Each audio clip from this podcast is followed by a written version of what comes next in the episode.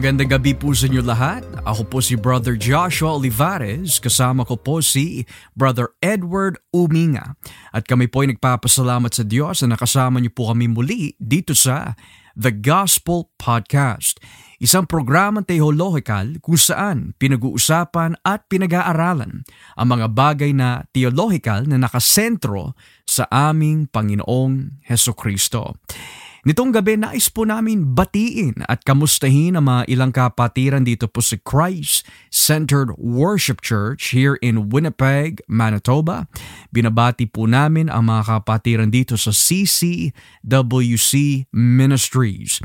This evening, nais po namin batiin ang mga ilang kapatiran tulad po nila Brother Dennis Antolin, Ninong Efren Lora, Binabati na rin po namin ang mga ilang kapatiran din na babae dyan po, such as sila Sister Jen Lamera. Binabati na rin po namin yan sila Sister Lisa, Sister Adora, and many more others. At pati na rin, kapatid, uh, si uh, Ate Melissa Galura, who is right now with Saskatoon. Bagamat wala po siya dito sa Winnipeg, we still greet her and we still uh, miss her and remember her. That despite she is in Saskatoon, nonetheless, we are uh, the body of Christ even in spirit, even though we are not together in the city of Winnipeg. Ikaw ba Bayog, meron ka bang gustong batiin itong gabi? Um, siguro batiin ko yung mga my birthday, kagaya ni Sister Anna. Mm um, Mendoza or Isabel Mendoza depending on nakalimot. Hindi, ang daming pang ano ko parang tatlo ata pangalan niya. And saka, Isabel yeah. Mendoza. You know, but uh, I've been seeing um, some encouraging messages din sa mga, ng mga kapatiran natin na those that have been on the road. Mm. Um, talagang um, they tune in. Yeah. At uh, you know, praise God for that. Well, praise God. And alam nyo, Bayawe, one of the things that uh, really encouraged me is the fact that um, bagamat we are not um, as able men compared to others, uh, sabihin na natin, hindi tayo mga iskolar tulad ng mga doctors of theology and whatnot. And yet, uh, ginagamit pa rin itong podcast um, through means of feeble men, men who are weak, men na wala talaga maipagmamalaki, and we are unworthy But Christ alone is worthy to be worshipped and uh, sabi nga ng Biblia eh, If I be lifted up on high, I will draw all men unto me, which means na pag itinaas ang Ebanghelyo ni Kristo, the Spirit of God will draw all men, according to John 6 44 and 45, through the teaching of the gospel of Christ. Now, As we get into the meat of our discussion this evening, tatalakayin po namin ni Bayaw ang isang paksa na konektado pa rin sa pinag-aralan po namin uh, last week and that is of course yung doktrina ng perseverance of the saints or we can call it as well once saved always saved not in a hyper fashion kundi ang tinuturo nito kapag ang isang tao ay tinawag ni Kristo no matter how many times he falls hindi ho siya mahuhulog permanently, kundi God will lift them up to help them persevere upang magpatuloy until the very end because kung sino man ang iniligtas ni Kristo, ayon po sa pangako po ng Diyos sa Juan G's 28 hanggang 30, ang kamay ng Kristo, ang kamay ng Ama, dahil sila'y nagkakaisa sa pagprotekta ng mga tupa ng Diyos sa kanilang kaligtasan upang hindi ho ito mahulog kailan may hindi ho sila mapapahamak. Gayunpaman bayaw, yung ating tatalakayin is in regards po sa tinatawag na mga alleged verses in the Bible o yung mga pruweba daw, quote-unquote pruweba, na mga teksto na nagbibigay daw ng katibayan, quote-unquote, that ang kaligtasan po daw ay nawawala.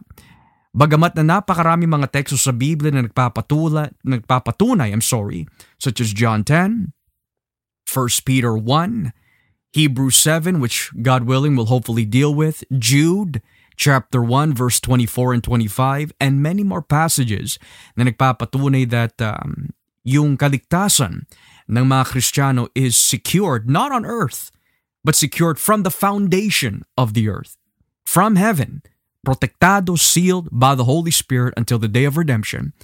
Gayunpaman as I mentioned earlier may mga nagtuturo even brothers in Christ who truly love the Lord, but despite the fact of their understanding of this specific text na ating tatalakayin, they have come to a theological conclusion that uh, ang kaligtasan po daw ay nawawala. And I'm referring, of course, to our Armenian brothers, those who love God. Kaya lang, their understanding may differ in regards to this very chapter and verse that we're about to deal with. At ano yung verse at chapter na maari tinutukoy ni Brother Joshua nitong gabi? It is the famous Hebrews chapter 6. And uh, nais po namin na talakayin po ni Bayaw ang Hebreo Kapitulo 6. We're not going to start in verse 4. We're going to start in verses 1 and we're going to, God willing, hopefully walk through this chapter or at least the verses that are tied in to this very context kung talaga nga ba ang kaligtasan ay nawawala. So, bago ho namin talakayin ang aklat po ng Hebrews, maaari may tanong natin ano ba talaga ang content, introduction, and we could even say yung overall theology ng aklat ng Hebrews. First and foremost, just to give a very brief and concise um, introduction nitong very important letter, first and foremost, we do not know for certain kung sino talaga ang may akda ng aklat ng Hebrews. And just to give us some list of candidates na throughout church history na nagbabanggit na of the possibility kung sino daw may akda, we can say bahagi dito of course is the Apostle Paul. May mga nagtuturo that it was in fact Paul who wrote Hebrews kasi I believe it's in chapter 13 na banggit ang pangalan ni Timoteo. So of course, Paul having written to Timothy, 1st and 2nd Timothy, and then you see also in Acts chapter 16, nakasama din niya si Timoteo, and Timothy being his son in the faith, they come to a conclusion that dahil nabanggit ang pangalan ni Timoteo sa aklat ng Hebrews, therefore si Paul talaga ang may akda nito. Secondly, they also believe it's Paul because yung literary style bayaw. At masasabi din natin yung mga Old Testament allusions uh, that is found in this book is very Pauline in scholarship. Nang ibig sabihin, kung sino man ang may akda ng aklat ng Hebrews, talagang iskolar ng lumatipan. Because majority, if not the most, masasabi natin mga allusions to the Old Testament, we could say a lot of Old Testament allusions and quotations ay makikita talaga in the book of Hebrews nadadamay dito ang Book of Psalms, uh, damay dito ang mga bagay sa Book of Genesis. So there's a lot of Old Testament allusions dito. Now, another candidate na binabanggit ng ibabayaw is of course would be men like Stephen. Um, or I'm sorry, not Stephen, Luke pala. Luke, and then you have men like Apollos, Barnabas, Um, there's even some who say that it's Clement of Rome, yung Clement daw na nabanggit sa Philippians, uh, whether that is in fact yung Clement of Rome, but nonetheless, kung sino man ang, ang nag-akda nitong aklat ng Hebrews, they need to have some competent knowledge of the Old Testament. Pero, uh, the most perfect answer na maibibigay namin ni Bayaw sa inyo dito is yung sinabi ni Origin. Patungkol sa katanungan, sino po ba ang may akda ng Book of Hebrews? Ang sagot po ni Origin, ang Diyos lang ang nakakaalam. So sigurado hindi kami pwede magkamali doon. Okay? So bahagi ho ito sa Deuteronomio 29.29. Ang mga bagay na secret belongs only to the Lord. So hindi ho namin alam kung sino ang may akda ng Hebrews. Furthermore, in regards about yung dating ng Book of Hebrews, posible na naisulat po ito sometime in the 60s, right before um, the destruction of Jerusalem Temple in 70 AD. Um, there are some who possibly give it later and some even earlier. But uh, majority, at least na napag-aralan ko, eh, sometime in the early 60s or mid 60s.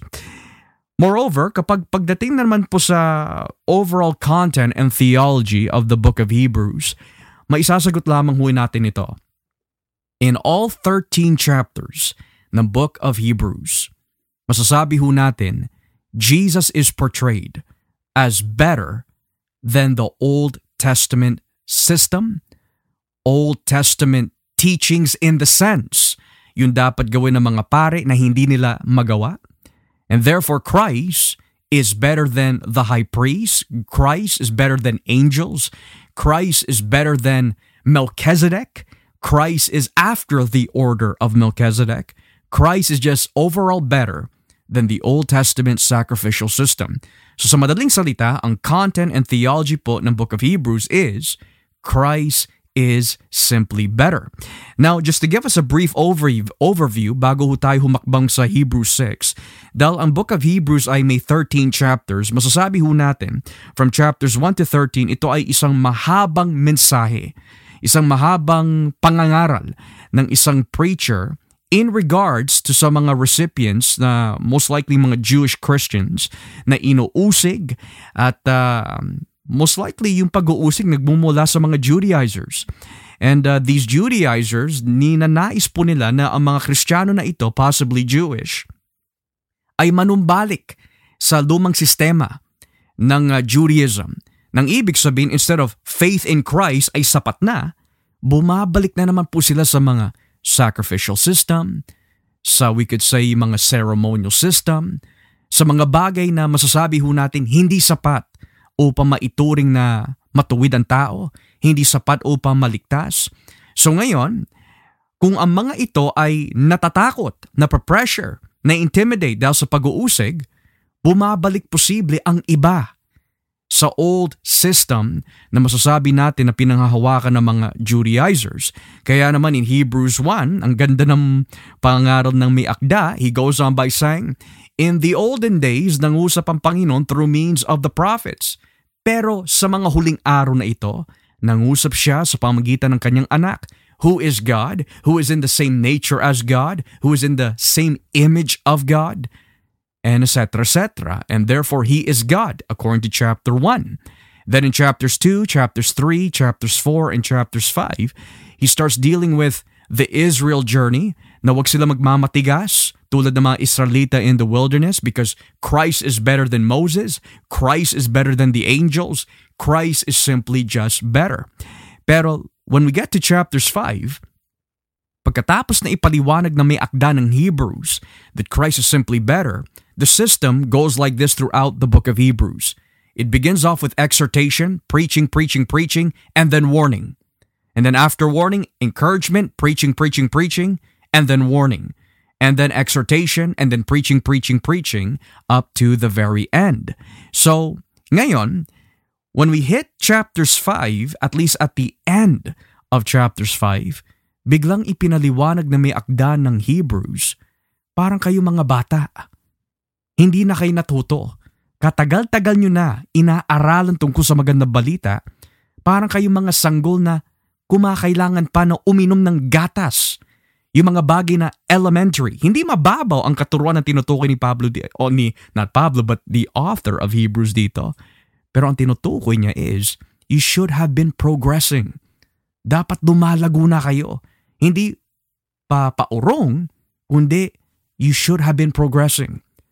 And therefore, pagdating natin sa Hebrews 6, ipapaliwanag po sa atin mamaya ni Bayaw what is going on in this chapter and its connection with chapter 5 din. So bayaw, simulan na ho natin kasi marami na ako nasabi eh. I don't want to be talking the whole time. Ikaw naman ang magpaliwanag. So let's begin in Hebrews chapter 6, beginning at verse 1. So si Bayaw ang magbabasa nito and he will also give the exposition.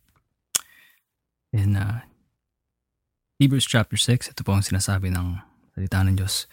Kaya bilang matatagal ng sumasampalataya, dapat na nating iwan ang panimulang aralin tungkol kay Kristo at magpatuloy sa mga malalalim na aralin.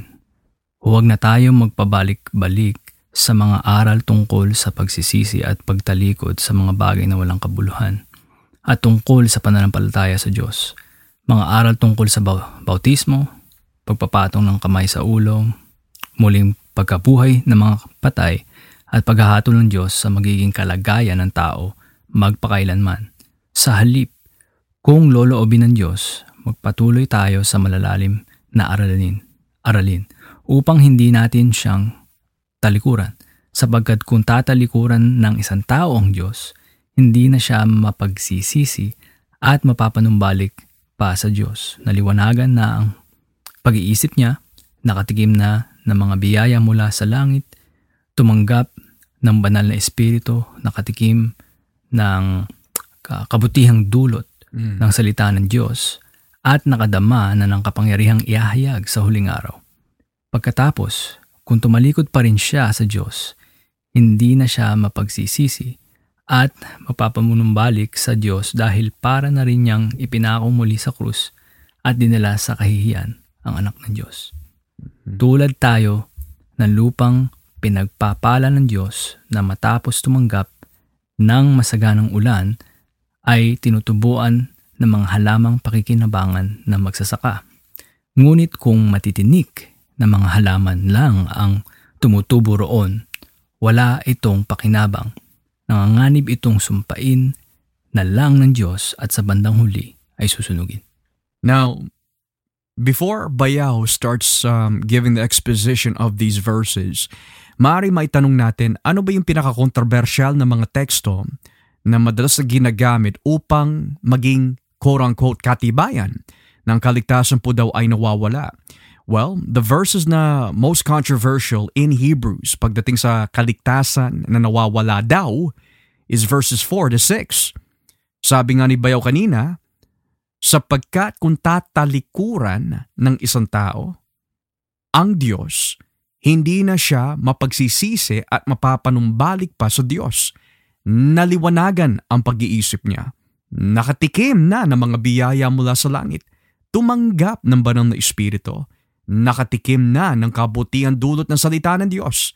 At nakadama na ng kapangyarihan ihahayag sa huling araw. Now, bayaw, before we expound on this, at first glance, talagang hindi natin maikakaila. It does seem to imply na yung mga tinutukoy ho dito is referring to Christians that lost their salvation. So, could you kindly unpack for us exegetically kung ano yung nangyayari dito? Again, uh, ito yung dangers ng ano eh, pag-isolate ng ng text. Mm. But again, context is very key. Pero uh, ang key in unlocking really the meaning of these verses, as you mentioned earlier, we must not ignore yung ending ng chapter 5. Mm-hmm. Na-mention mo, Pastor, in, in your overview of the book of Hebrews, ang, ang recipients ng, ng epistle na to ay mga Jewish Christians who perhaps um, because of being dis- because of persecution, nadi-discourage sila, nadi-depress, or, or being even being or even being pressured na manumbalik sa um, sa Judaism. So, um, now sa chapter or sa ending ng nung chapter 5, nakikita natin doon the genuine concern of, of the author of Hebrews through the sermon na kayong mga matagal na sa pananampalataya, dapat mas mature na kayo. So he had like a genuine concern para sa mga taong mga ito na uh, perhaps not maturing um, or maturing in a pace Mm. na that, that was that is kind of question questionable Kasi nga matagal na eh. Pero nag stay pa rin sila sa mga ele- elementary principles. Uh, imbis na solid food ang kinakain, gatas ang kinakain. Kaya naman sa chapter 6, sinimulan niya, Therefore, let us press on to maturity. Kaya to unlock um, the meaning of verses 4 to 6 of chapter 6, we must start talaga sa, sa, sa verse 1 eh. Mm-hmm. Nakalagay dito, Kaya bilang matatagal ng sumasampalataya, dapat na nating iwan ang mga panimulang aralin tungkol kay Kristo at magpatuloy tayo sa mga malalalim na aralin. Huwag na tayong magpabalik-balik pa sa mga aral tungkol sa pagsisisi at pagtalikod sa mga bagay na walang kabuluhan at tungkol sa pananampalataya sa Diyos. While these things are good, kapatid, like, in the end of the day, people can get stuck in that same cycle, Mm-hmm. yet not be a Christian, Mm-hmm. right? Because those things are they don't make they don't make you Christian. It is God who causes one to be born again that makes one Christian. Exactly, yeah. Um, pero patuloy tayo sa verse 2, mga aral tungkol sa bautismo, sa English, uh, doctrine of baptisms. Um, so it's very Jewish in in um, in sa lingwahe. What's interesting is um, if we look at um, the original language sa Griego, ang na-translate dito sa baptisms ay hindi yung um, hindi yung ano eh, hindi yung typical uh, na baptism that relates to Christian baptism, Mhm. but rather it is specifically uh, referring sa ceremonial washings ng mga Hudyo.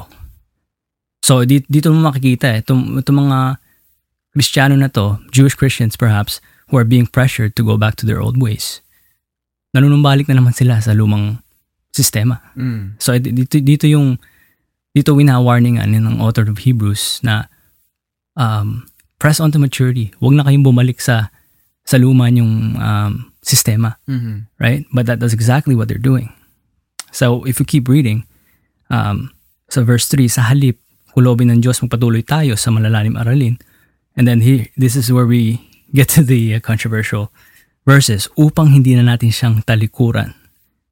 Sapagkat kung tatalikuran ng isang tao, notice that, ng isang tao, hindi na siya mapagsisisi at mapapanumbalik pa sa Diyos. Wow, so like, really at, at, at first glance makikita mo, ah, pwede pala talagang, um, tawag nito, pwede, pwede, pwede na talagang, pwede pa talaga sa isang tao na mag-walk away na talagang tunay na kristyano, pwede mag-walk away. But really, that's not what it's saying. Kasi the the writer of uh, to the uh, the writer of the Hebrews um, is basically saying if they retreat back sa or they revert back sa sa old ways nila sa Judaism, then all their religious repentance in the world will will do them no good, Mm. Right? So like whether it's going back to their customs, um, sa kanilang ceremonial washings, as as we mentioned earlier, in doing so, they crucify the Savior again. So they made they made the the, the death of Christ of uh, the death of Christ on the cross um, to no effect, Mm. right? So um, at sinabi doon, if they fall away, hindi sinabi um, tawag nito um, mga Kristiyanong magfo-fall away. But rather, dinidescribe dito is ano ba ang estado ng isang apostate? Mm. Now, what is an apostate? Apostate na dinidescribe dito ay someone who is deliberately walking away from Jesus Christ. Why? Because it shows that these type of people are not truly converted to begin with. Mhm. We can parallel that to Matthew 7, right? People that have been enlightened, they call Jesus Lord, yet Jesus said, not everyone who calls him Lord, Lord will enter the kingdom of God. Exactly. Um, and then it says here, naliwanagan na ang pag-iisip niya. Nakatikim na ng mga biyaya mula sa langit. Um, tumanggap na ng banal na espiritu, nakatikim na ng kabutihang dulot ng salita ng Diyos. Not everyone who witnessed Christ doing miracles, not everyone who, nalala ko dun sa Matthew 7 again, Lord, um, they would not prophesy in your name. Uh, they will not cast demons in your name. So it's all like, it's all these works that they're doing that na iniisip nila because of this, ligtas sila. Mhm. So same with to these Jewish Christians. If they fall in that trap that they would go um, back to their old ways, Mhm. then hindi na talaga mababalik sa pagsisisi. Yun ang sinasabi dito. So yun ang ibig sabihin ng bayaw. So the reason why mga kapatid, napaka-importante na i-discuss mo na ho namin ni Bayaw yung overall content, at least from a very concise, brief, surface level exposition tungkol sa ano nangyayari sa Hebrews is because most of the time, pagdating sa debate o katanungan o diskusyon kung ang kaligtasan ay nawawala, hindi ipinapaliwanag maigi yung bakit sinabi na may akda ng Hebrews, yung Hebrews 6 to begin with. Kumbaga, pagdating sa katanungan, ang kaligtasan ba'y nawawala? Oo naman. O ano yung teksto? Hebrews 6, 4 to 6. Pero hindi ipinapaliwanag kung bakit nasabi nung autor yun.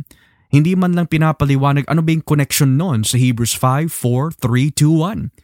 Or even chapter 7. Hindi man lang ipinapaliwanag. Bakit nga ba nasabi yon? Kanino ba itinutukoy ito? Bakit ba biglang naiba yung tono bigla?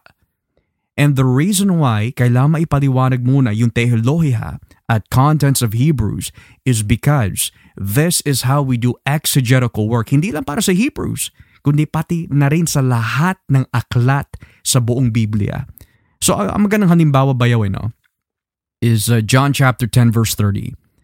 Bilang mga protestante, evangelical, orthodox, when it comes to biblical doctrine, hindi natin tatanggapin that uh, John 10.30 which says, Ako at ang Ama iisa, ang paliwanag dun is, ang Ama at si Jesus ay iisang persona. Hindi natin tatanggapin yon. Why? Kasi may konteksto yun eh. Kung nagsimula sa verse 30, what comes before verse 30? 26, 27, 28, 29. So ano ibig sabihin nun? Dahil ang konteksto nun ay tumutukoy sa kamay ng ama, kamay ng anak ay nagkakaisa. So it's not referring to iisang persona kundi nagkakaisa sa hangarin at layunin na protektahan ng kaligtasan at kaluluwa ng mga tupa.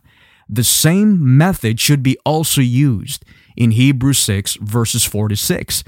Now, it's interesting ba bakit mo kinwote at binasa hindi lang hanggang verse 6 ng Hebrews, kundi binasa mo hanggang 8. Bakit mo binanggit yung talatang 7, talatang 8? Why not just stick in verse 6 and just stay there? Kasi the author of Hebrews, why he was giving this warning in, the first place was, again, so that they may press on to maturity. Mm-hmm. Don't be an apostate. Natikman nyo na eh. Nandiyan na si Kristo, nakakilala na kayo. Bakit pa kayo babalik sa luma yung mga sistema? Mm. Now, what's interesting, uh, na-mention mo, is, is verse, uh, I believe verses 7 to 8, Mm-hmm. uh, right, Pastor? Where the author of Hebrews, gumamit siya ng analogy. Um, it's like plants and, and vegetation or, or garden uh, analogy. Na it says there sa English, mas madali kasi, for the earth which drinks in the rain and, bear, and bears herbs useful or it receives blessing from God. It, it receives blessing from God. Pag naka, naka, nakakuha ng um, rain, is the, the, the ground has been blessed Mm-hmm. uh, by rain. Mm-hmm. And when it, when it bears uh, fruit, where it yields fruit or and plants, then it just it just shows na it's being useful. Mm. It fulfills yung purpose niya. Uh, justify tuloy yung yung pag-send ng rain as a blessing. Right? So it's like it's like sinasabi niya sinasabi niya dito sa mga sa sa mga ito, uh, you've been blessed eh. Pero where's the fruit? Mm. when he was describing these apostates. Now, the other one naman na nag, nag, nag, nag-bear ng thorns and, and, and thistles, nakalagay doon, um, kung, kung ang ground was blessed by the rain, pero it refuses to bear fruit. And it says there, ang ending nun eh, they will be burned. Mm. Susunugin. Susunugin. Yeah. We can't blame the sower or the, the farmer for burning it kasi nga, it was rendered useless. Hindi na mamunga eh. Hindi na mamunga eh. Yeah. Ito ang estado ng mga taong, although enlightened, although nakatikim, although they become partakers of the heavenly gifts and the Holy Spirit. Pero since hindi namunga, hindi na patuloy, they walked away from the faith only to prove na talagang hindi sila mga Krisyano. Mm. So, the author of Hebrews, winawarningan itong mga immature na to, wag, kayo, wag niyong tularan yan. Mm. Is basically what Eh, he's saying. And it's good that you mentioned na wag tularan kasi sa wikang English, in verse 4, pagkata, kasi ang ganda ng paliwanag bayaw eh, na nasabi mo kanina, this is an encouragement. In chapters 5, parang kayo mga sanggol na kailangan pabigyan ng gatas, etc. etc. And then, kapag sinabi yung salitang therefore, it sums up yung mga nabanggit in the previous exhortations. So sabi ng may akda ng Hebrews in chapter 6 verse 1, Therefore, iwanan na natin yung elementary principles. Now, of course, yung author of Hebrews is not saying mababaw ang ebanghelyo. That's not what he's saying. Tulad ng naipaliwanag mo kanina, Bayaw, he wants them to grow. Pero in English, notice the, the words that starts off verse 4. For in the case of those, sino yung those na tinutukoy niya? Well, yung binabanggit mo kanina sa talatang 8, yung mga hindi namumunga. Nang ibig sabihin, kung ang iglesyang ito, may mga kasama sila, or sabihin na natin theoretically speaking, may mga katulad sa kanila na nakarinig, naranasan, na-experience, nakakita, gayunpaman, babalik at bumabalik pa rin sa maling aral at mananatili pa rin ho doon. At akala nila, sa pamagitan ng mga bagay na yan, these dead works, may tuturing sila justified, sanctified once and for all, well, wala sila pinagkaiba sa mga binalaan ni Pablo sa Galatia. If you seek to be justified by the works of the law, you have fallen from grace. Nang ibig sabihin, you've been severed from Christ. Hindi sila magbe-benefit kay Kristo. Here, it's different. In what sense? It's different in the sense of, yung mga taga-Galatia, kung magpapatuloy sila doon, wala talaga sila pag-asa. Pero kung sila ay going to the route of grace, which is to forsake the ways of the law, at least through means of faith, they'll be justified. Pero dito, nakatikim na, nakaranas na, nakarinig na, wala na talaga silang maibibigay pa na to bring them back to repentance kasi nga, narinig nila all that they needed to hear. There's no salvation available for them anymore. Exactly. Kasi nga, after na enlighten ka sa magandang balita, after nakatikim ka, and you even partake, and even you- perhaps you've, you've been part of the ministry, pero you still walk away from that. Mm-hmm. And if we if we are being consistent, kagaya ng previous episodes natin, ang Diyos ang nagpapalapit kay Kristo eh. Mm-hmm. And and for a true Christian to walk away from that, mukhang imposible. eh. Dahil no man seeks God in the first place. Right? So why I mentioned Matthew 7 is I parallel sa mga taong nagpo-profess, taong naging parte uh, of, of, of miracles or, or, or whatnot, or even ministry. Um, pero they, they still deliberately walk away. It's like they trampled over the blood of Christ. Mm-hmm. And talagang it was made no effect to them. Mm. Ito ang mga taong talagang just shows na perhaps they stayed because of good preaching. We can, we, I'm saying this now in a practical sense. Kasi even now, a lot of people ay tumipil, tumi, tumitiwalag. Even after many years sa church, tumitiwalag. Mm. Maybe they stayed there kasi ang galing magturo ng pastor. Right, right, yeah. Pero babalik na naman sa, ay hindi, kailangan kong maging mabuti. I need to earn salvation. I need to earn my spot in heaven. So parang binaliwala niya yung ginawa ni bina, binaba, pag ganun, bina, bina, binala, ah, binawil, ah, binaliwala ng isang taong yon yung ginawa ni Kristo para sa kanya. Mm. He's heard it. Nakatigim siya. He joined. He, he, part, he partaked. He's partaken. Pero iniwan niya pa rin. Mm-hmm. The same thing sa dinidescribe ng author of Hebrews sa mga verses na yan. You know, it's interesting because we, we have to treat this fairly in what sense?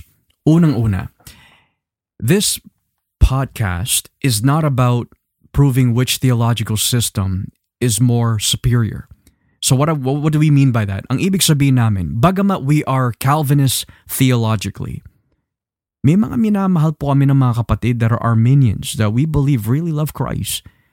So I am actually on the side of the Arminians in regards to feelings. And what I mean by this, talagang kung titignan lang natin bayaw ang talatang 4 at 6, yung mga salitang enlightened, yung salitang tasted, yung salitang partakers, talagang hindi ko maikakailayon that at first glance, talagang magiging Armenian ka in a sense of kung hindi mo babasahin ang buong aklat, hindi mo babasahin ang buong New Testament, hindi mo babasahin ang buong konteksto nito at first glance, I'm with the Armenians that this seems to imply na isang tao ng isang Kristiyano na nahulog na wala ang kaligtasan.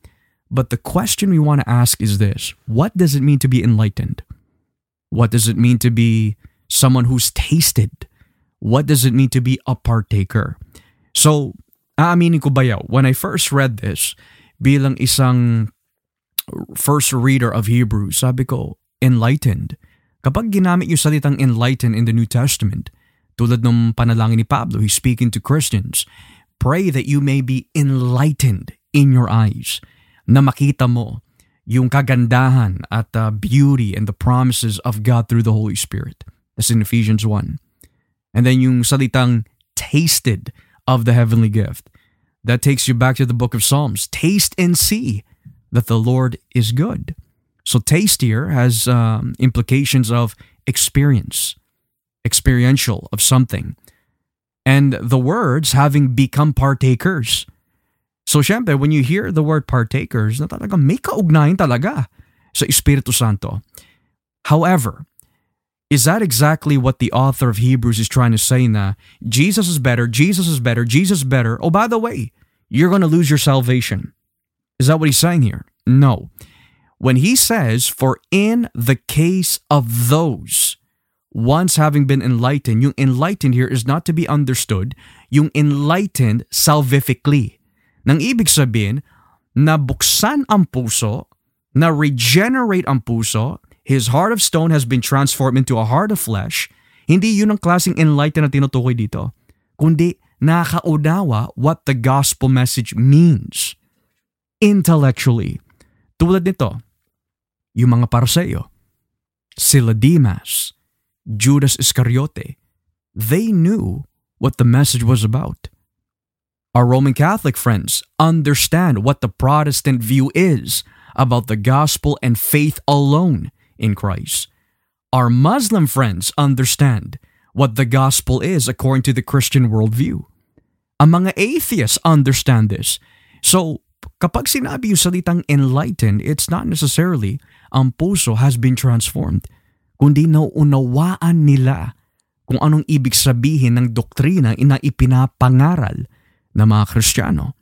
Furthermore, anong ibig sabihin ng having tasted? Well, the taste here and even partakership and enlightened, they're all synonymous bayaw to the meaning of na-experience nila. Temporal experience. Ngayon, tulad nito bayaw, you and I have both experienced. May mga nakasama tayo in the ministry. Nakarinig sila, naunawaan nila yon. Naranasan nila to be in the assembly. Nakasama natin sa paghahayo, nakasama natin sa pagpapalaga ng salita ng Diyos. Were they not partakers of the work of the Holy Spirit? Were they not tasting the benefits and the beauty of the gospel and its power sa mga taong binabago ng Diyos through those means? Hindi ba nila naunawaan or as I use the Hebrew word here or the the word in Hebrews, enlightened, ah, yung palang ibig sabihin nun yung palang ibig sabihin ng justification by faith. Yung palang ibig sabihin ng Trinity.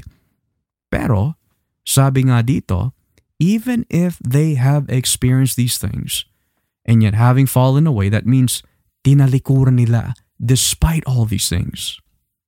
It says, it is impossible to renew them again to, here's the key word, repentance. Hindi forgiveness, repentance. So, ano masasabi mo dun, Bayaw? Uh, before before we move on, I just I just wanted to quickly chime in yung sa tasted. I was doing like a, a very short word study. Kasi nagamit din yung tasted when it comes to Christ. He tasted death. Mm. But temporarily, because he rose from again. He, he, he rose again. He conquered death and sin. Right? So yung tasted talaga dyan, just like these guys, tasted din. Temporal eh. Mm. It's like they almost tasted salvation. They're, they're, they're, they're, they're so close yet so far. nakisama sila. They were convicted possibly of sin, but true conviction leads to true repentance. May mga taong nakukumbik in their feelings. Ay, oo nga, makasalanan ako. But in the end, will deny the power of God. Mm. So, I just wanted to add that. Pero again, itong mga nabanggit dito, mga na-describe dito, na ginawa ng mga apostate na mga tao na to, uh, deliberately walking away from from from Jesus, talagang wala hindi na sila maibabalik in a sense na talagang walang pagsisisi na mangyayari. Because they, they can't. Mm. They can't repent. Kasi nga, tinalikuran nila eh. The only available salvation to them. Mm. Um, talagang imposible. Mm. Impossible to renew them. Mm. And here's the thing, Bayo, I know, just just adding a footnote to that. The Calvinist camp and the Arminian camp both believe that when a person asks God for forgiveness, God will bring them back to repentance. Now, here's the difficulty. From a Calvinistic perspective, hindi ito pwede tumukoy sa isang tao na nakarinig na, na nakatikim, at least salvifically, ng kaligtasan and therefore lose your salvation completely. We don't believe that kasi nakalagay dito eh. it is impossible to renew them to repentance. A repentance, we know, at least from the Bible, ito ay kaloob ng Diyos na ibinibigay sa mga tao upang sila magsisi. Now, if this is referring to someone who's tasted salvation from the heart, puspos ng Espiritu Santo, sealed until redemption, from the Calvinistic perspective, there's going to be a contradiction here because God always brings his sheep back to repentance. Now, this is also a theological problem din sa ating mga kapatid na Arminians. Why? Kasi both Arminians and Calvinists both believe na ang sino man manunumbalik sa Diyos will be granted faith or will be granted rather forgiveness of their sins. But there's a problem with the Arminian soteriology here because ang mga kapatid natin na Arminians believe ang sino man manumbalik ay patatawarin pero hindi forgiveness ang binabanggit dito eh. Pagsisisi. So what can we say about that? Talagang walang pagsisisi mangyayari, uh, Pastor. As you mentioned, this is not about God forgiving. Mm. We have to clear clear that up. Mm. This these passages hindi sabihin nito na when when a person truly wants to repent, pero dahil nag-walk away sila after tasting all these things, hindi na sila papataw- patawarin ng Diyos. No, uh, uh, uh, uh, God can forgive any repentant sinner. Yeah. Pero iba yung sinasabi dito na bringing back bringing them back to repentance eh. Walang walang available na pagsisisi na mangyayari sa kanila. Kasi nga bina, nabaliwala na yung na-offer na grace and salvation to them. Mhm. Right? So these are people who though nakatikim sila, though nakisama sila, only showed by walking away na talagang hindi sila of they're not born of God. Mm. It's really what it is. It's interesting, Bayaw, because y- going back to sa salita na having become partakers of the Holy Spirit, notice how you may akda ng Hebrews does not say having become filled with the Holy Spirit. Now, sa isang technical na uh, pagpapaliwanag, yung ginamit na having become partakers is the words kai metokus, genethentos, pinumatos, hagyu. Yung word metokus, genethentos, if, if, if the author of Hebrews wanted to say this is referring to Christians na puspos ng Espiritu Santo, he would have used the word plero, pleroma or means filled or completely full to the top. Pero ang ginamit dito is not the words pleroma, filled with the spirits, kundi metokus, genethentos, meaning become partakers, which is just another way of saying, at least in this context, naranasan nila in a certain extent, experientially, kung ano yung gawa ng Espiritu Santo. So going back sa mga halimbawa tulad ng mga paraseyo, Matthew 12, magandang halimbawa. Bakit nga ba lumitaw yung katuruan ng blasphemy of the Holy Spirit? Is because nakita ng mga paraseyo first hand yung galaw, kilos ng Espiritu Santo through Jesus Christ na magpagaling sa araw na iyon. And yet, what did they do, Bayaw? After experiencing with their enlightened eyes na hindi nila maikakaila that what they saw was in fact a miracle, pero dahil they have denied that this is the Messiah, kanino po nila inascribe at inattribute yung himala na yun? Sa demonyo, Beelzebub. So ngayon, in that context, they were enlightened, wow, this is really something supernatural. Hindi nila maikakila. Pangalawa, they've tasted the heavenly gift. They have become partakers with the work of the Holy Spirit in healing that man. Pero hindi lang natapos yung bayaw, hindi lang yung mga paraseyo. Pati si Judas Iscariote. He's also experienced these things. He's heard the teaching, the Lord's Supper. The Lord's Supper, he's already experienced, he understands what's going on, and yet he still turns away from Christ. So, to say that despite all the verses na nakita natin sa bagong tipan about the the believer being secure, the believer never falling away, the believer um, never perishing, and yet mananatili lang tayo dito sa Hebrew 6. I think there's more that we need to investigate instead of just staying in verse 6. Tulad ng 7 and 8 na nabanggit dito. Now, Bayaw, could you kindly unpack verse 7 and 8 and how this connects to yung mga katuruan tulad ng talinghaga ng mga ngasik, the parable of the sower, and yung sinasabi ni Kristo na yung mga sanga na hindi namumunga. How is that connected? Ah, actually, the, the the parable of the sower is, is a great example, Pastor. Obviously, the one sown in the road, they get swept away, right? They, they don't even accept at all. Ah, pero yung mga naitapon, uh, dun sa, for example, the the rocky ground, Mm. right? Um, hindi namunga kasi they didn't have root. Mm. Ah, hindi nagpatuloy. Same things, uh, same thing with the the one na naitapon sa thorny side. Um, nung dumating ang um, ang uh, anxiety and and and uh, the the um, anxieties of this world, na choke yung yung faith nila, Mm. Uh, na pressure sila, hindi na nagpatuloy. Um, both received the word of God with great joy at first. Pero dahil they didn't have a firm foundation, hindi nagpatuloy. Mm. Dahil, you know, it says there, nung dumating persecution through the word, hindi nila matanggap sinasala, sinasabi ng salita ng Diyos.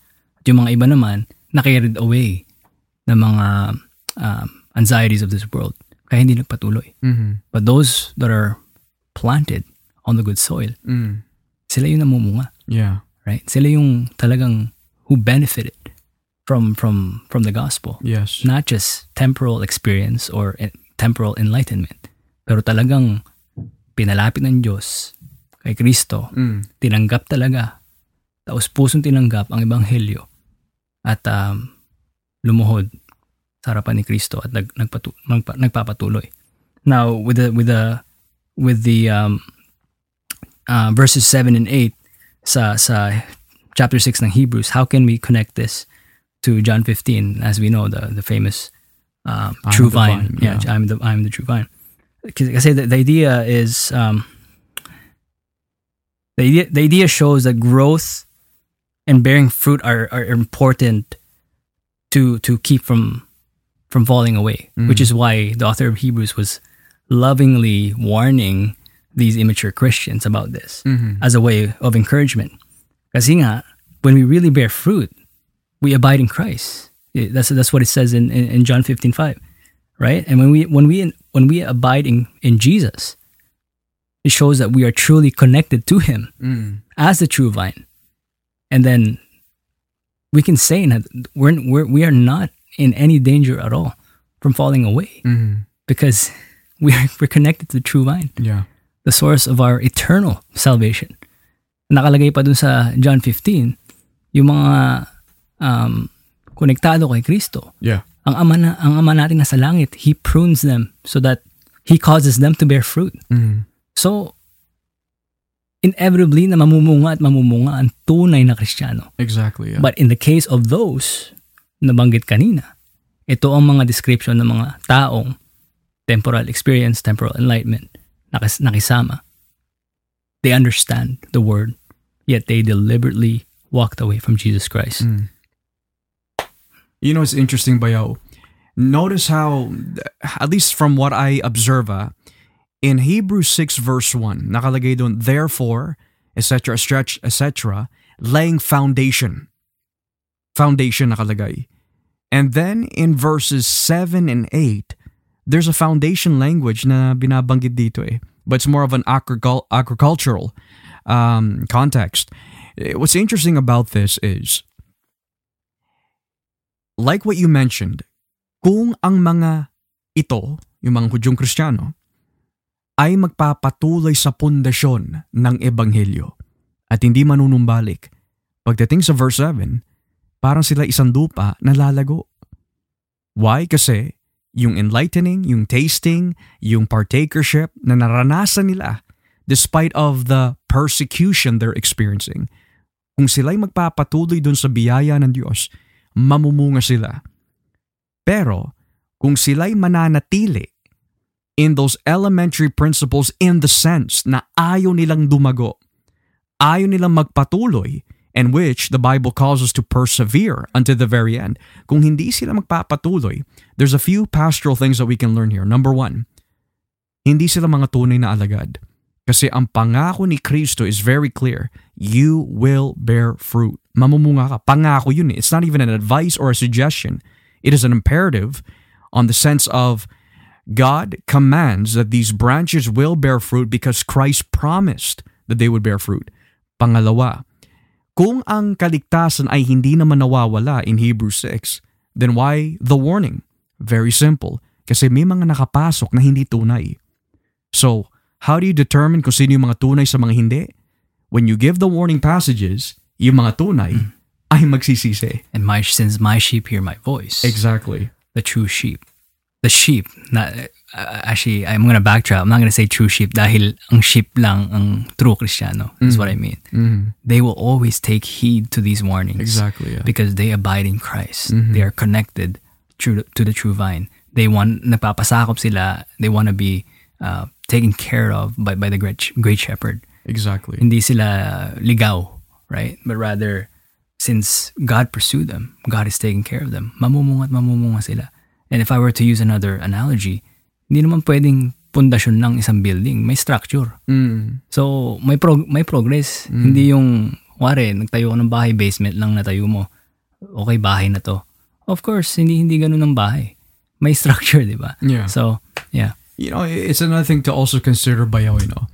The fact that in Hebrews 6, pagkatapos niya sabihin that uh, ang mga hindi tumutubo, wala itong pakinabang, nanganganib itong sumpain na lang ng Diyos at sa bandang huli ay susunugin.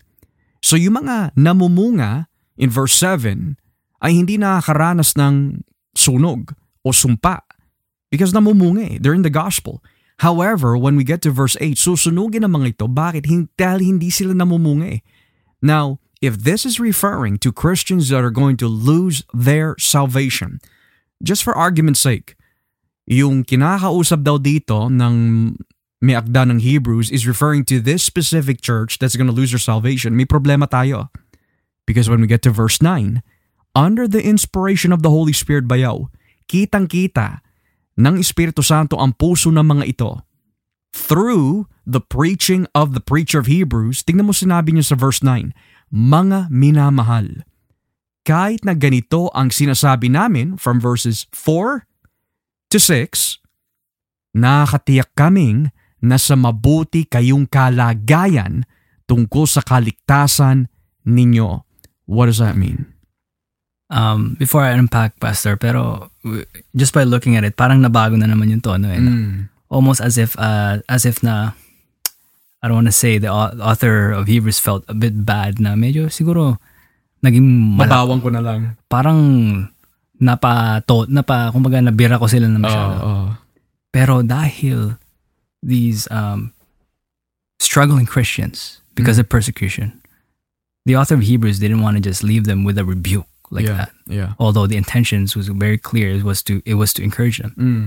Pero ito talaga makikita natin na talagang ang ang intention ng author of Hebrews here is pinapakita na ah, gusto niya ma- ma-encourage itong mga Kristiyanong ito. Kasi nakalagay ito, mga minamahal. Mm. Kahit na ganito ang sinabi namin, sinasabi namin, or ganitong tono ang pagkakasabi ko Mm. sa mga bagay nito. It's almost as if he's saying that.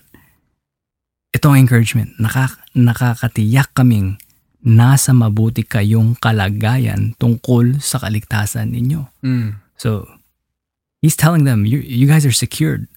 Although you guys may be struggling, to which uh, why I warned you not to stay in that sa estadong yun.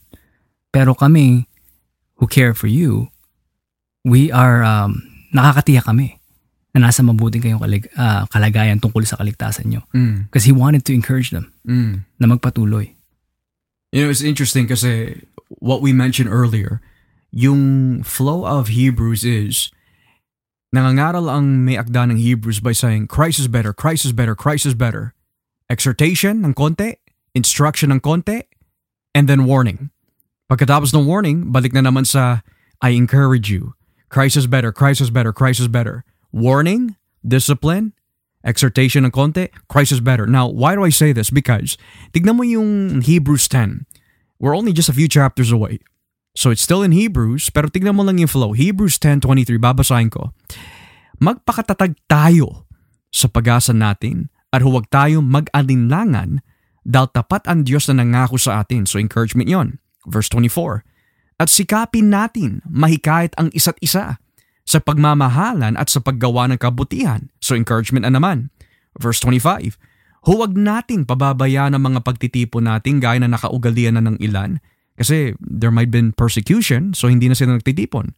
Sa halip, palakasin natin ang loob ng bawat isa, lalo na ngayon nalalapit na ang huling araw.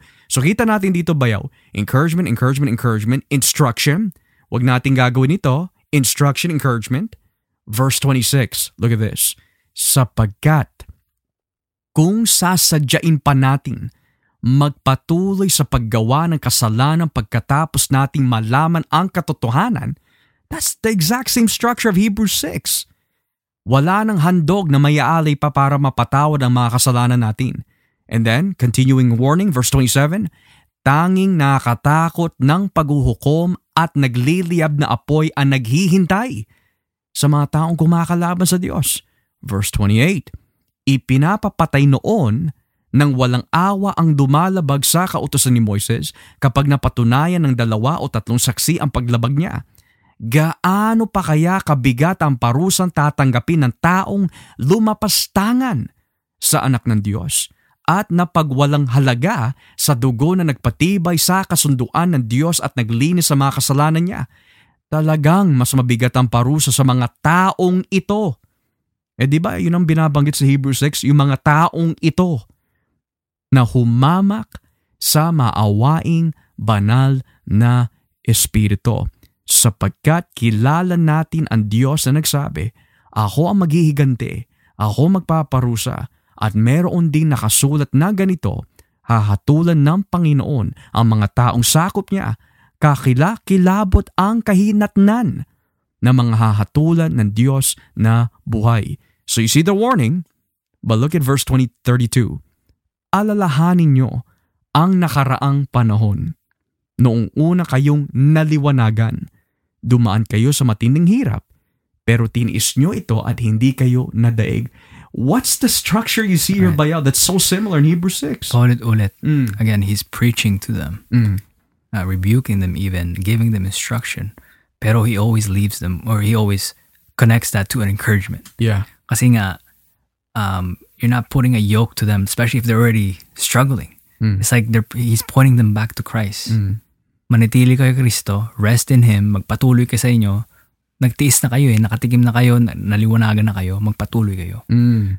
Eh, It's interesting too, Bayaw. Tignan mo ah.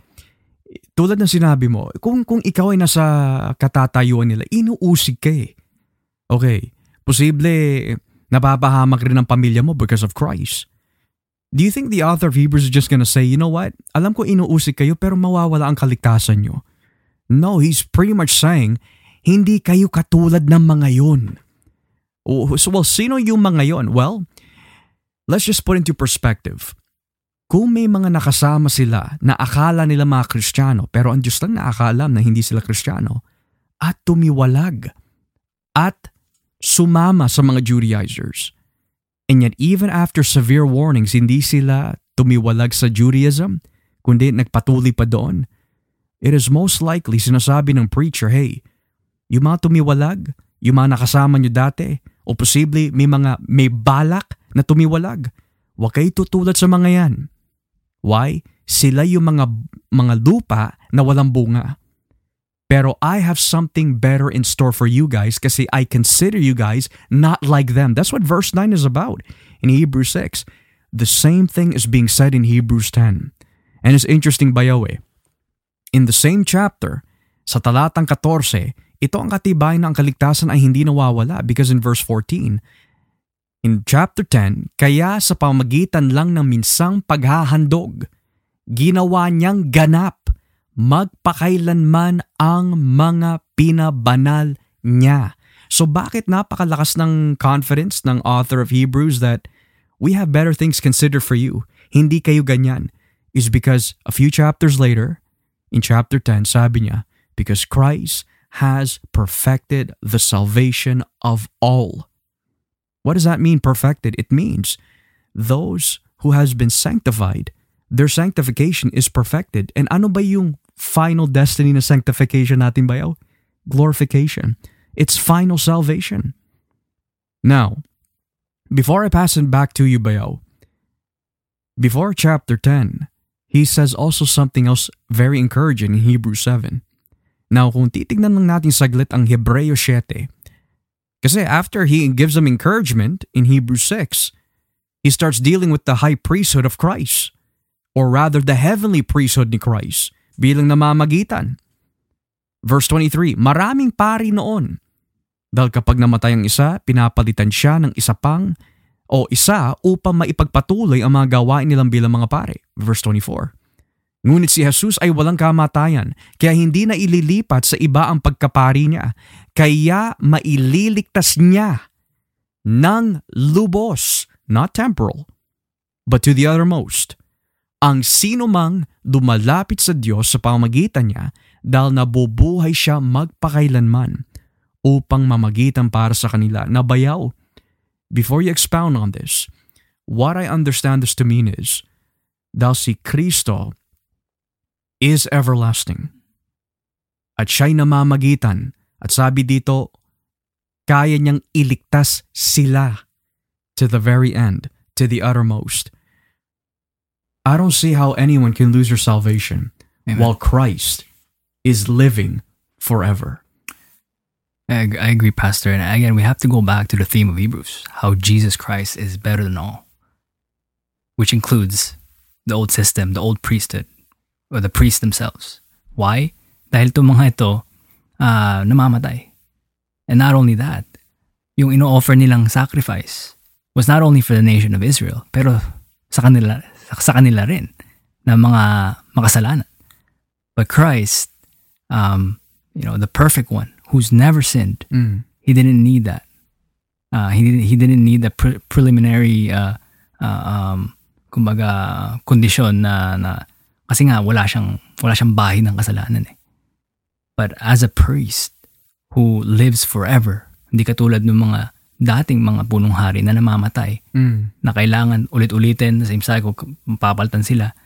Pero Christ, hindi natatapos yung priesthood niya eh. And the book of Hebrews teaches us he intercedes for the saints forever. Mm. So kung forever yun, and he's nakalagay dito, magpakailanman. Like, walang ending. Yeah. So how can we say na talagang mawawala ang kaligtasan Mm-hmm. kung si Kristo mo mismo ang nagsisecure nun? Exactly. And here's another thing as well, Bayaw, you know, and that, that's beautiful what you mentioned. How on earth can the author of Hebrews make any differentiation, distinction, na mas higit si Kristo sa mga lumang tipan na pare if ang kaligtasan ay nawawala? Because look at this, in the Old Testament, kahit isang pari sa kanila, hindi nila kayang iligtas ang Israel. So if salvation could be lost, how on earth is Jesus better than them? How is he better than them? Kung ang kaligtasan ay nawawala, and I'm speaking to my brothers and sisters from the Armenian camp, consider this very well. Consider this, examine this.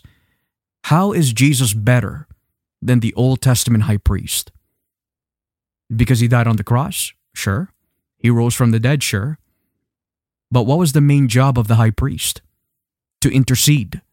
Pero hindi kaya ng mga Old Testament priests to keep the nation of Israel from falling. So how does Jesus become better than them? Well, naipaliwanag na eh. Verse 25. Kaya maililigtas niya ng lubos. Bakit dinagdagan yung salitang ng lubos? Kasi yun ang hindi kayang gawin ng mga pari noon. May hangganan sila. They're temporal. Namamatay sila eh. So what makes Jesus better than them? Because naililigtas niya sila ng lubos. At hindi lang yan na ililigtas niya sila ng lubos dahil nabubuhay siya magpakailanman. Now, if Jesus could lose our salvation, then He cannot live forever. Kasi nakatali ang kaligtasan to His nature. Because by nature, bayaw, He's a Savior. He's eternal. Pero kung hindi eternal si Kristo, hindi rin eternal ang ating kaligtasan. Pero dahil nabubuhay siya magpakailanman, tayo rin ay mabubuhay din magpakailanman. Now, before we wrap things up, going back dun sa Hebrews 6 when it says tasted, enlightened, being partakers, Alam mo ba yaw, it's the same thing na masasabi din natin sa mga false teachers in 2 Peter. And I, just like to read that kasi it's, it's the exact same thing eh. Sa ikalawang Pedro 2, talatang 20, it's the exact same thing. Those who have experienced the understanding intellectually, pero hindi sila talaga na born again. Nakaintindi lamang. Ikalawang Pedro 2.20 hanggang sa katapusan. Sabi dito, Ang mga taong nakakilala na kay Heso Kristo na Panginoon at tagapagligtas, intellectually, ay tumalikod na sa kasamaan ng mundo. Ngunit kung muli silang bumalik sa kasamaan at maging alipin muli nito, mas sahol pa sa dati ang magiging kalagayan nila. Bakit? Mas mabuti pang hindi na nila natagpuan. Ang landas, notice this, landas, the way. It didn't say that they themselves have received the way, but they understood the way. Patungo sa matuwid na pamumuhay. Kesa sa natag- natagpuan nito at talikuran lang sa tandang sa bandang huli ang mga banal na utos na ibinigay sa kanila. Notice, landas, utos. It didn't say they've already received salvation, they have the Holy Spirit in them. Sabi lang dito, sa bandang huli, tumalikod sa banal na utos na ibinigay sa kanila. Bagay sa kanila ang kasabihan. Ang aso'y kumakain ng suka niya at ang baboy paliguan man ay babalik din sa kanyang lubluban. Bayaw, is the Christian ever called a dog? Never. Is the Christian ever called a pig? Never. What are we called? We're the sheep. The sheep of God. And again, we're, we're, we're given the right to Mm. bear the name children of God, Mm. right? And this is when someone is born of God, this is not because someone chose God. Na, na, na, nakalagay dun sa John, John chapter, just to step out, uh, out of our uh, Hebrew studies right now. So John, it is not the will of man, it is the will of God that causes someone na mailagay sa estadong tunay na sumasampalataya kay Kristo. A child of God can't just, you know, one day turn into the child of a devil. Mm. No more than a goat can magically turn into a sheep. Yeah.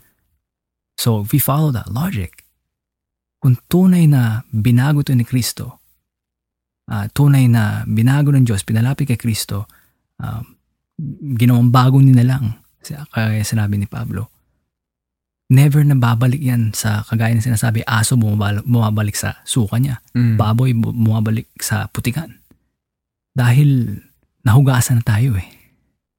And we've been clothed by the righteousness of Christ. Mm. Yun ang tunay na born again experience, hindi temporal. Mm. Na talagang um, accomplished by God yung, yung redemption ng isang taon to. Hindi, hindi mawawala. Mm. Kasi planado na eh before the foundations of the world. And then if we believe that Christ's atonement truly uh, accomplished something, Yeah. hindi pwedeng, okay, I died for you, tinanggap mo, praise God. Tapos mawawala rin. How can we call that good news? Mm. Kung may hangganan lang. Yeah. Kung in the end, tayo rin ang Bibit bit. bibit-bit, Yeah. right? It has to be God. That's why he's called the author and perfecter of our Of faith. our faith. Hebrews 12. It didn't say he is the author and temporal perfecter.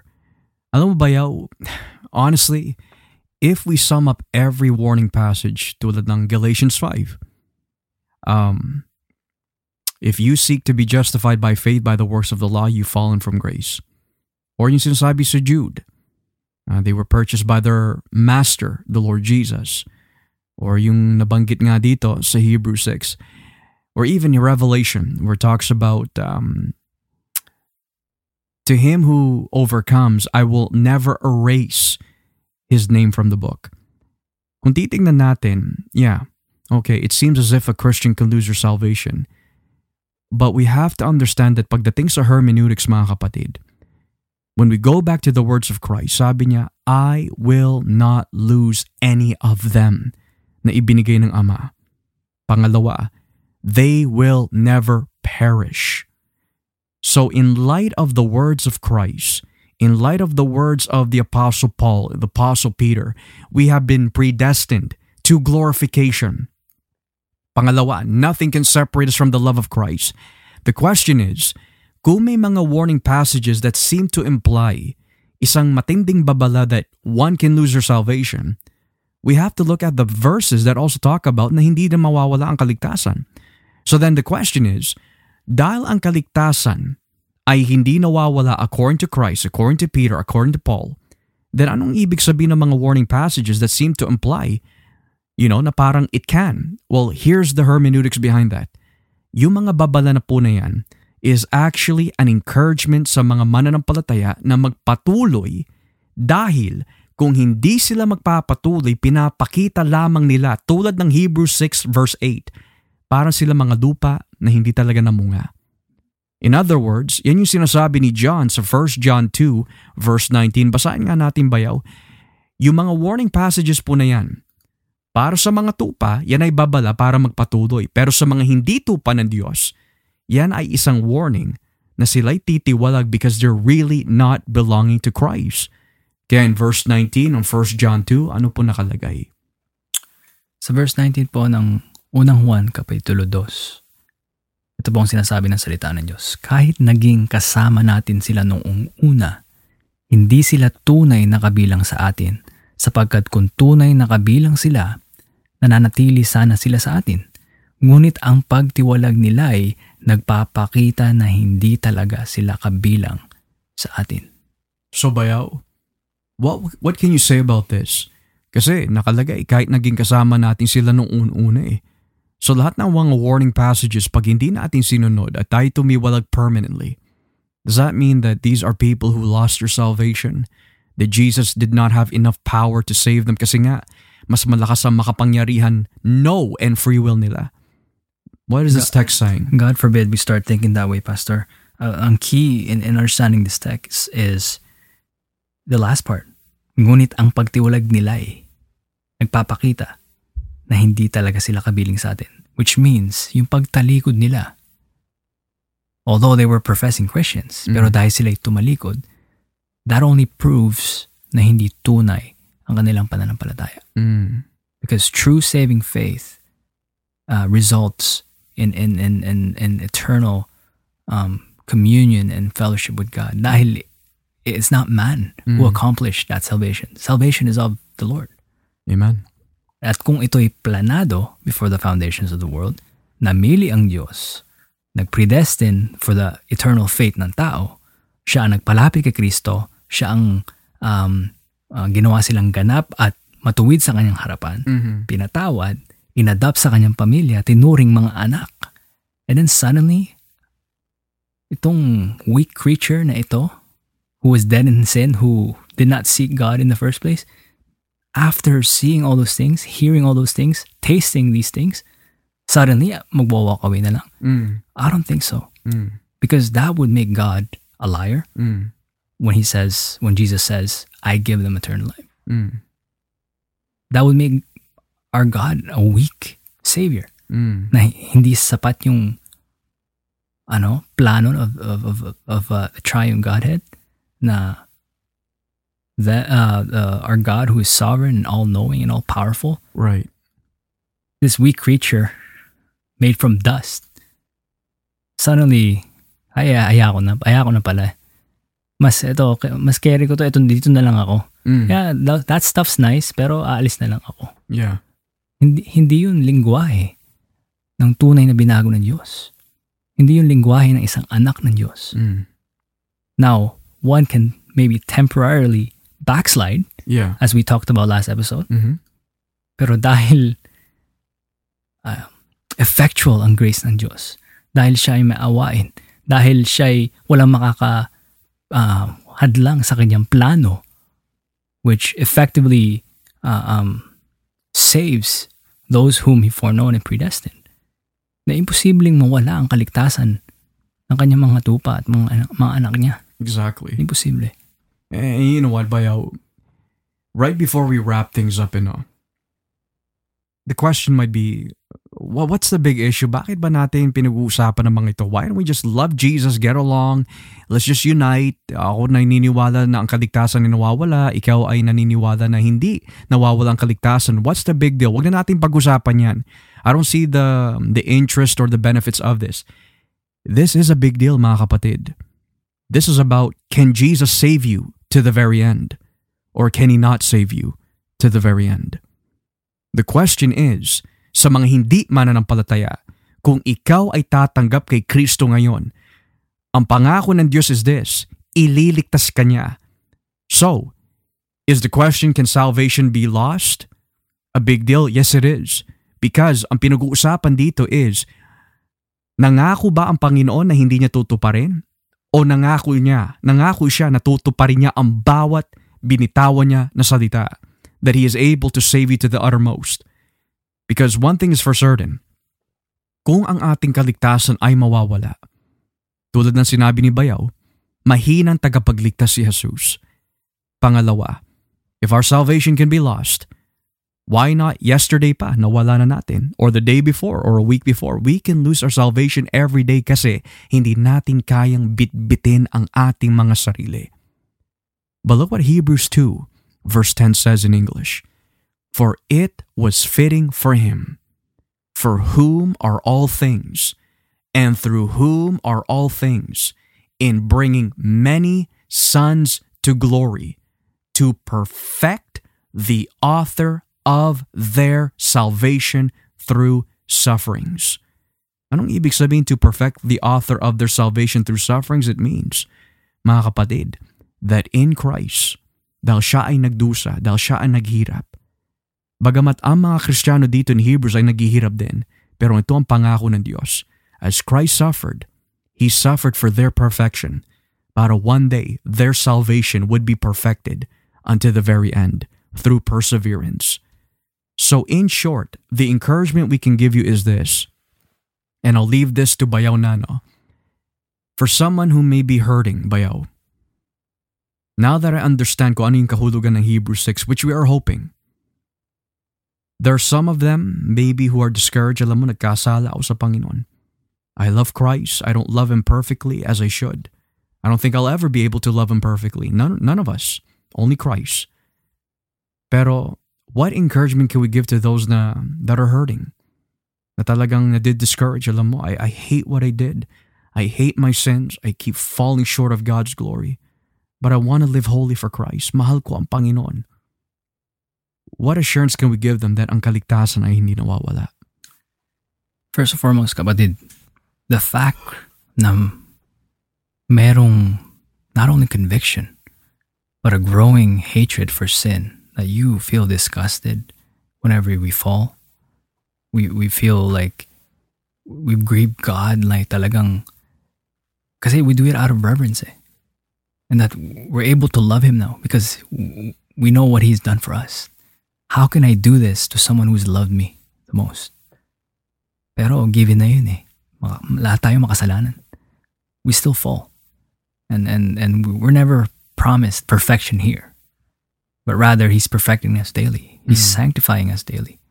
Um, we can cling uh, to His promises na talagang He will ne- never leave us nor forsake us. Yes. Even in, in times of talagang um, it may seem like na hindi tayo namumunga or bakit ba paulit-ulit na lang or bakit ang bagal ng progression ko. Pero we, we can we can be we can have full assurance in Christ of what he has accomplished for us because of his death, Mm. um, burial, and resurrection, and who who is now seated at the right hand of the Father, who is daily interceding for us. Rest in Christ, rest in His finished work, and his and in- His current work as as as high, high priest. Mm. Na talagang He's still praying for us, Yeah. and we have the Holy Spirit in us.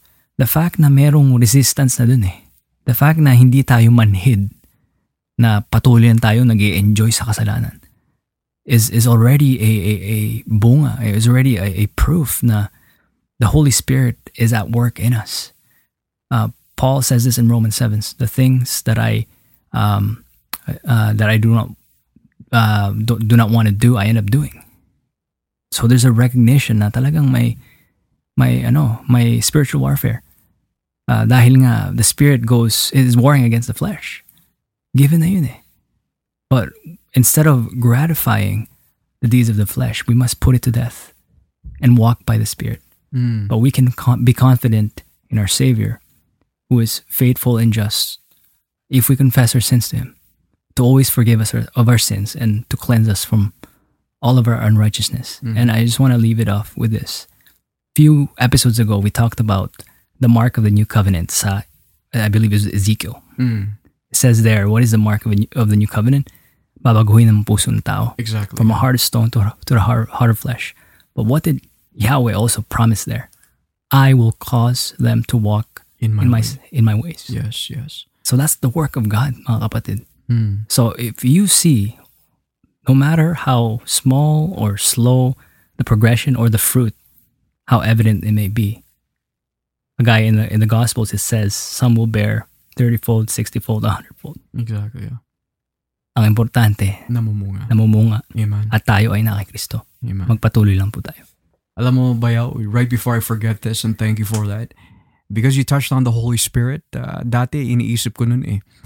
You know, uh, I love the Holy Spirit. Ayoko sana na umalis siya sa akin kasi sabi ni David eh, di ba, sa Psalm 51, Take not thy Holy Spirit away from me. Cast me not away from thy presence, O Lord. So I used to think before that uh, pag ako'y nagkakasala, the Holy Spirit leaves my body. And then pag ako'y nagsisi, he comes back. Pero yung konteksto nun sa Salmo 51 is not referring to the Holy Spirit coming in and coming out. It's referring to the wisdom of the Holy Spirit. It's a wisdom that we're given to kings upang to rule well for the people of God. Pero itong kagandahan bayaw, now that we're under the new covenant, yung tinutukoy mo, what does Ephesians 4 verse 30 say? Do not grieve the Holy Spirit of God, the Spirit of God who has sealed you until when? Until the day of redemption.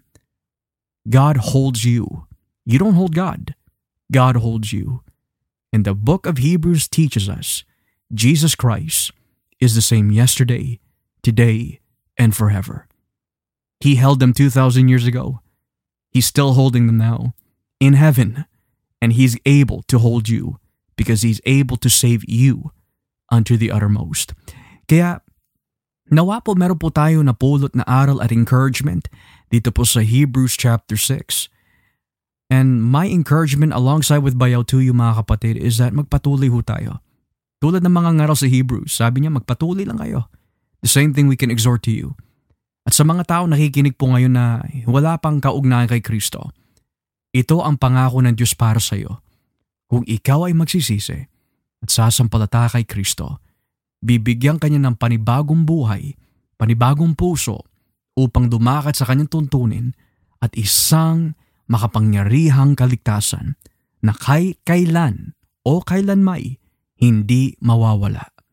Because Christ lives forever and is able to save you to the uttermost as well. Ako po si Brother Joshua Olivares, kasama ko po si Brother Edward Uminga. Pagpalain po kayo. May the Lord keep you. May the Lord bless you. Thank you for joining us dito po sa The Gospel Podcast. Again, may God bless you all. And always remember that Jesus Christ is God. Take care and bye-bye.